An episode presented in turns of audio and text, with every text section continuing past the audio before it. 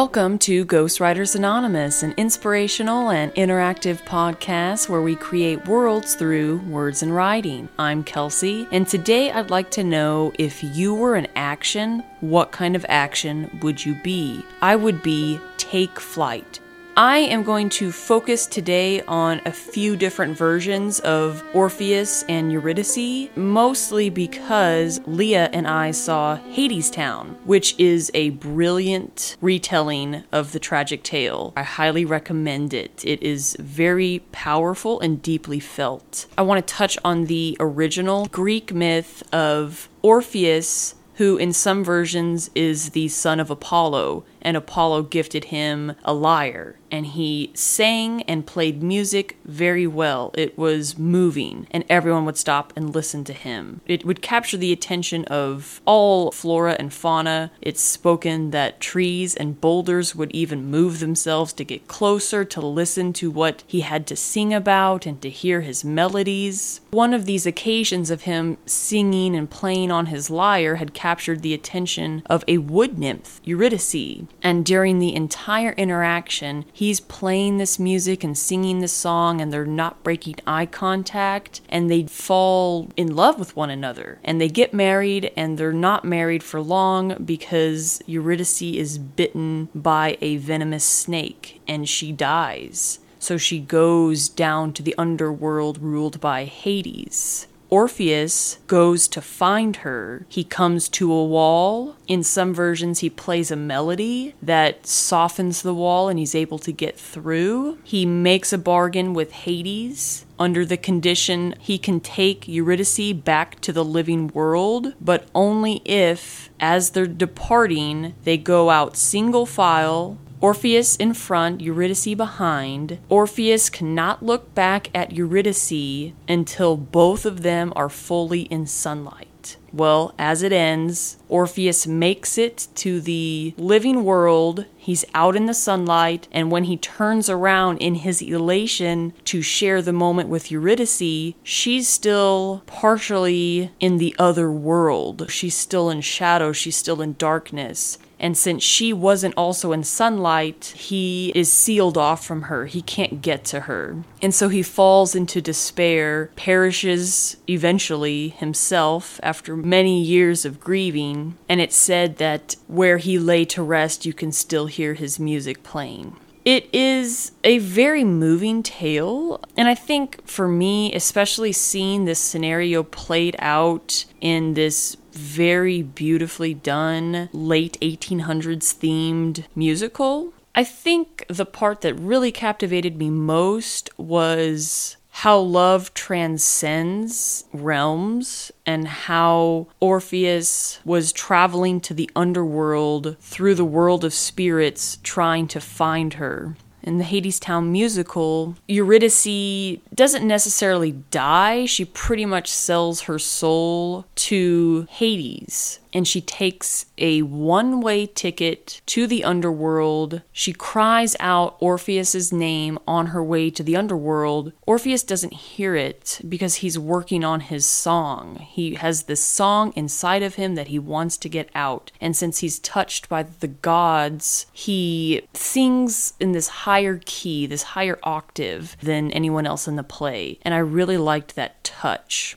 But Hermes, the messenger god, comes to Orpheus and he says, Did you not hear her cry out for you? And he said, No, I didn't, but I will go to her. Since he is almost too ethereal to receive a ticket to the underworld, he makes his own way. He walks there through darkness. It's a long trip, but he's able to make it because his inner light shines so bright that he's able to see enough of the way. That's how I translated it. And I really liked him going into this dark world. They had these flickering lights that drop down and are swinging, and it's very disorienting. There's lots of strobes, and it was so cool as he's singing this song. I was frankly brought to tears. I cried a lot during this musical. It was sad at parts, but mostly because it was just so beautifully done. And I am really attracted to the idea of reaching for somebody who is on a different plane. My version of that would be through my dreams, which I do talk about on previous episodes. But I want to move into this African American traditional tale of Dicey and Orpus. In this story, it references the land of the golden slipper, which in African American lore was translated as heaven because they believed that in heaven you wore golden slippers. This version of Dicey and Orpus can be found in 45 spine tingling tales, even more short and shivery, retold by Robert D. San Souci, illustrated by Katherine Coville and Jacqueline Rogers. Back in the old days, there was a girl named Dicey who was born on a plantation. She was courted by a man named Jim Orpus, a wandering fiddle player who could make music like no one else on earth. Stories went around that when he played a tune, rabbits would come out to dance, and mules in the field would stop dead in the furrows and bray as if they were singing along. If he ever wanted a mess of fish, he'd just sit beside the creek and begin scratching away with his bow. Pretty soon, fish were leaping into the air, then flopping on the ground around him. Then he'd set aside his fiddle, pick up what he needed, and throw back the rest. Now Orpus was mighty sweet on Dicey from the moment he saw her.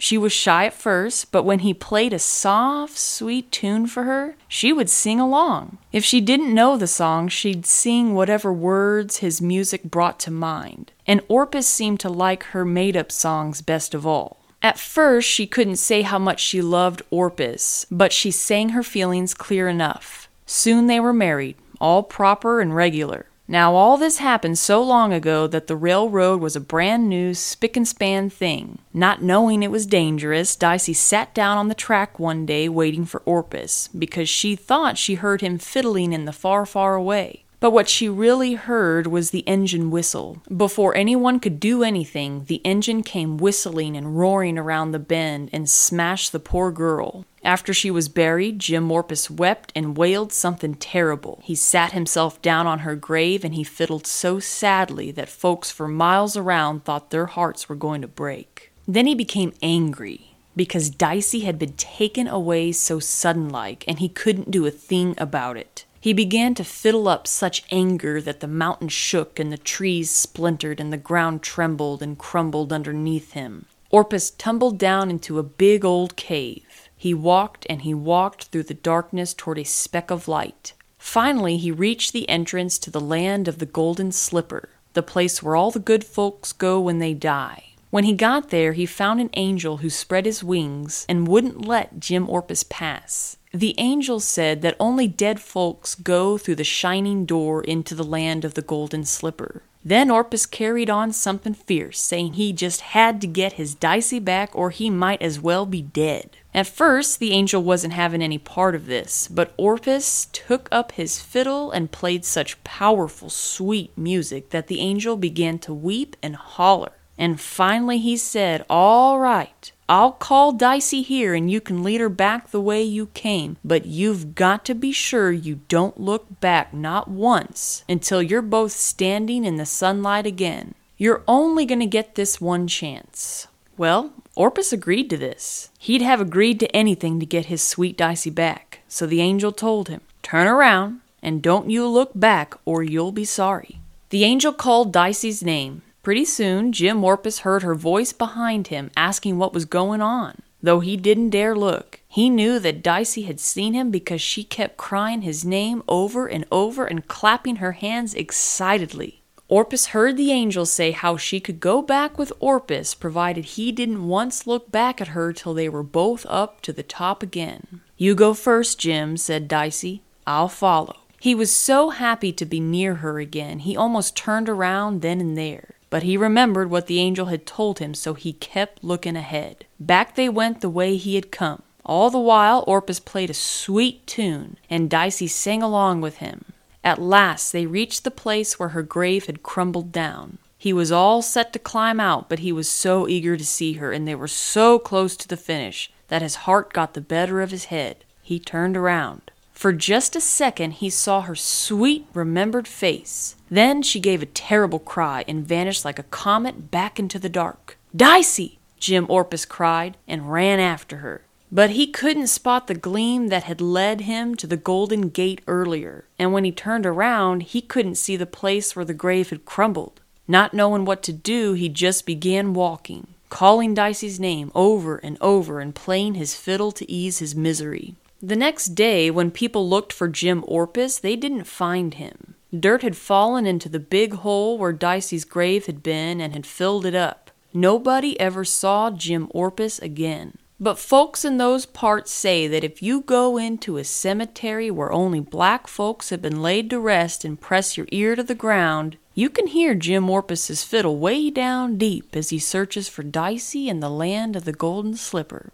And I think that one ends a little more optimistic because the search is continued. It's unsatisfactory in so much as you're hoping for that love ever after, love conquers all, and it's not really the case here. But I think that's why it's so good, is because it's so real. To me, the story of death being a barrier or a wall between two people is a real thing. And it's easy to understand the regret and the misery and the grief in the story. So, an element of the more traditional tale Orpheus is at a festival or at a solstice party and he's playing this music. And when he and Eurydice make eye contact, they can't tear their gazes from one another. She is this beautiful wood nymph, and they fall quickly in love. And this is just from Greeka.com. Their wedding day dawned bright and clear. Hymenaeus, the god of marriage, blessed their marriage, and then a great feast followed. The surroundings were filled with laughter and gaiety. Soon the shadows grew large, signaling an end to the revelry that had lasted much of the day, and the wedding guests all took leave of the newlyweds who were still sitting hand in hand and starry eyed. They both soon realized that it was time they were on their way and departed for home. However, things would soon change and grief would ensue happiness. There was one man who was despising Orpheus and desired Eurydice for his own. Aristaeus, a shepherd, had plotted a plan to conquer the beautiful nymph, and there he was, waiting in the bushes for the young couple to pass by. Seeing that the lovers were approaching, he intended to jump on them and kill Orpheus. As the shepherd made his move, Orpheus grabbed Eurydice by the hand and started running pell mell through the forest. The chase was long, and Aristaeus showed no signs of giving up or slowing down. On and on they ran, and suddenly Orpheus felt Eurydice stumble and fall, her hand slipping from his grasp. Unable to comprehend what had just happened, he rushed to her side but stopped short in dismay, for her eyes perceived the deathly pallor that suffused her cheeks. Looking around, he saw no trace of the shepherd. So she had stepped on a viper's nest and was inflicted with their venom. So then from there, he grieves her death and goes to the underworld and makes that bargain with Hades under the condition he can leave with her but can't turn to her until both of them are in the sunlight. And so when I skimmed that version and after seeing the Hadestown play and rereading Dicey and Orpus, I thought this tale is also woven into the A Court of Thorns and Roses series by Sarah J. Maas. We have Tamlin and Feyre. Their story closely follows Beauty and the Beast, Tamlin being the beast and Feyre being Belle. There is a summer solstice celebration, and Tamlin is a fiddle player, and he's a very good fiddle player. Feyre, who is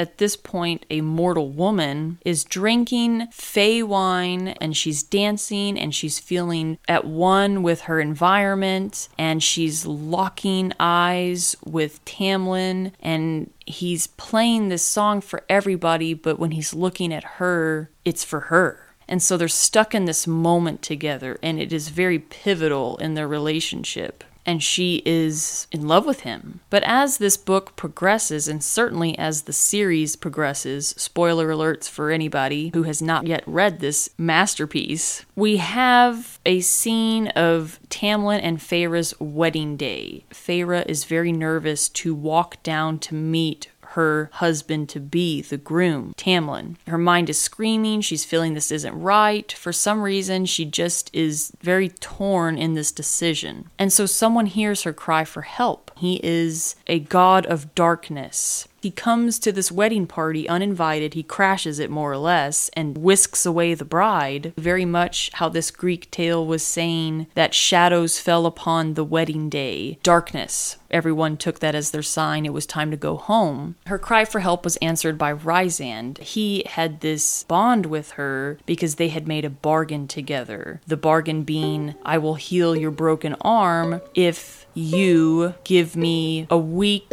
of your time once a month from Tamlin. And so she makes the bet because she's more or less forced to do it. It's pretty much her only option. In this scenario, Rhysand being Hades, he is High Lord of the Night Court. That seems similar enough to the underworld, a world of darkness. So then we have Tamlin grieving for the bride that was never to be or a love that was never able to bloom. And as High Lord of the Spring Court, I think you could even weave a little bit of Persephone into that, who is also a character in Hadestown, which I have to admit, as I was reading the novel, that didn't cross my mind at all. But I also wasn't very familiar with the tale of Orpheus and Eurydice.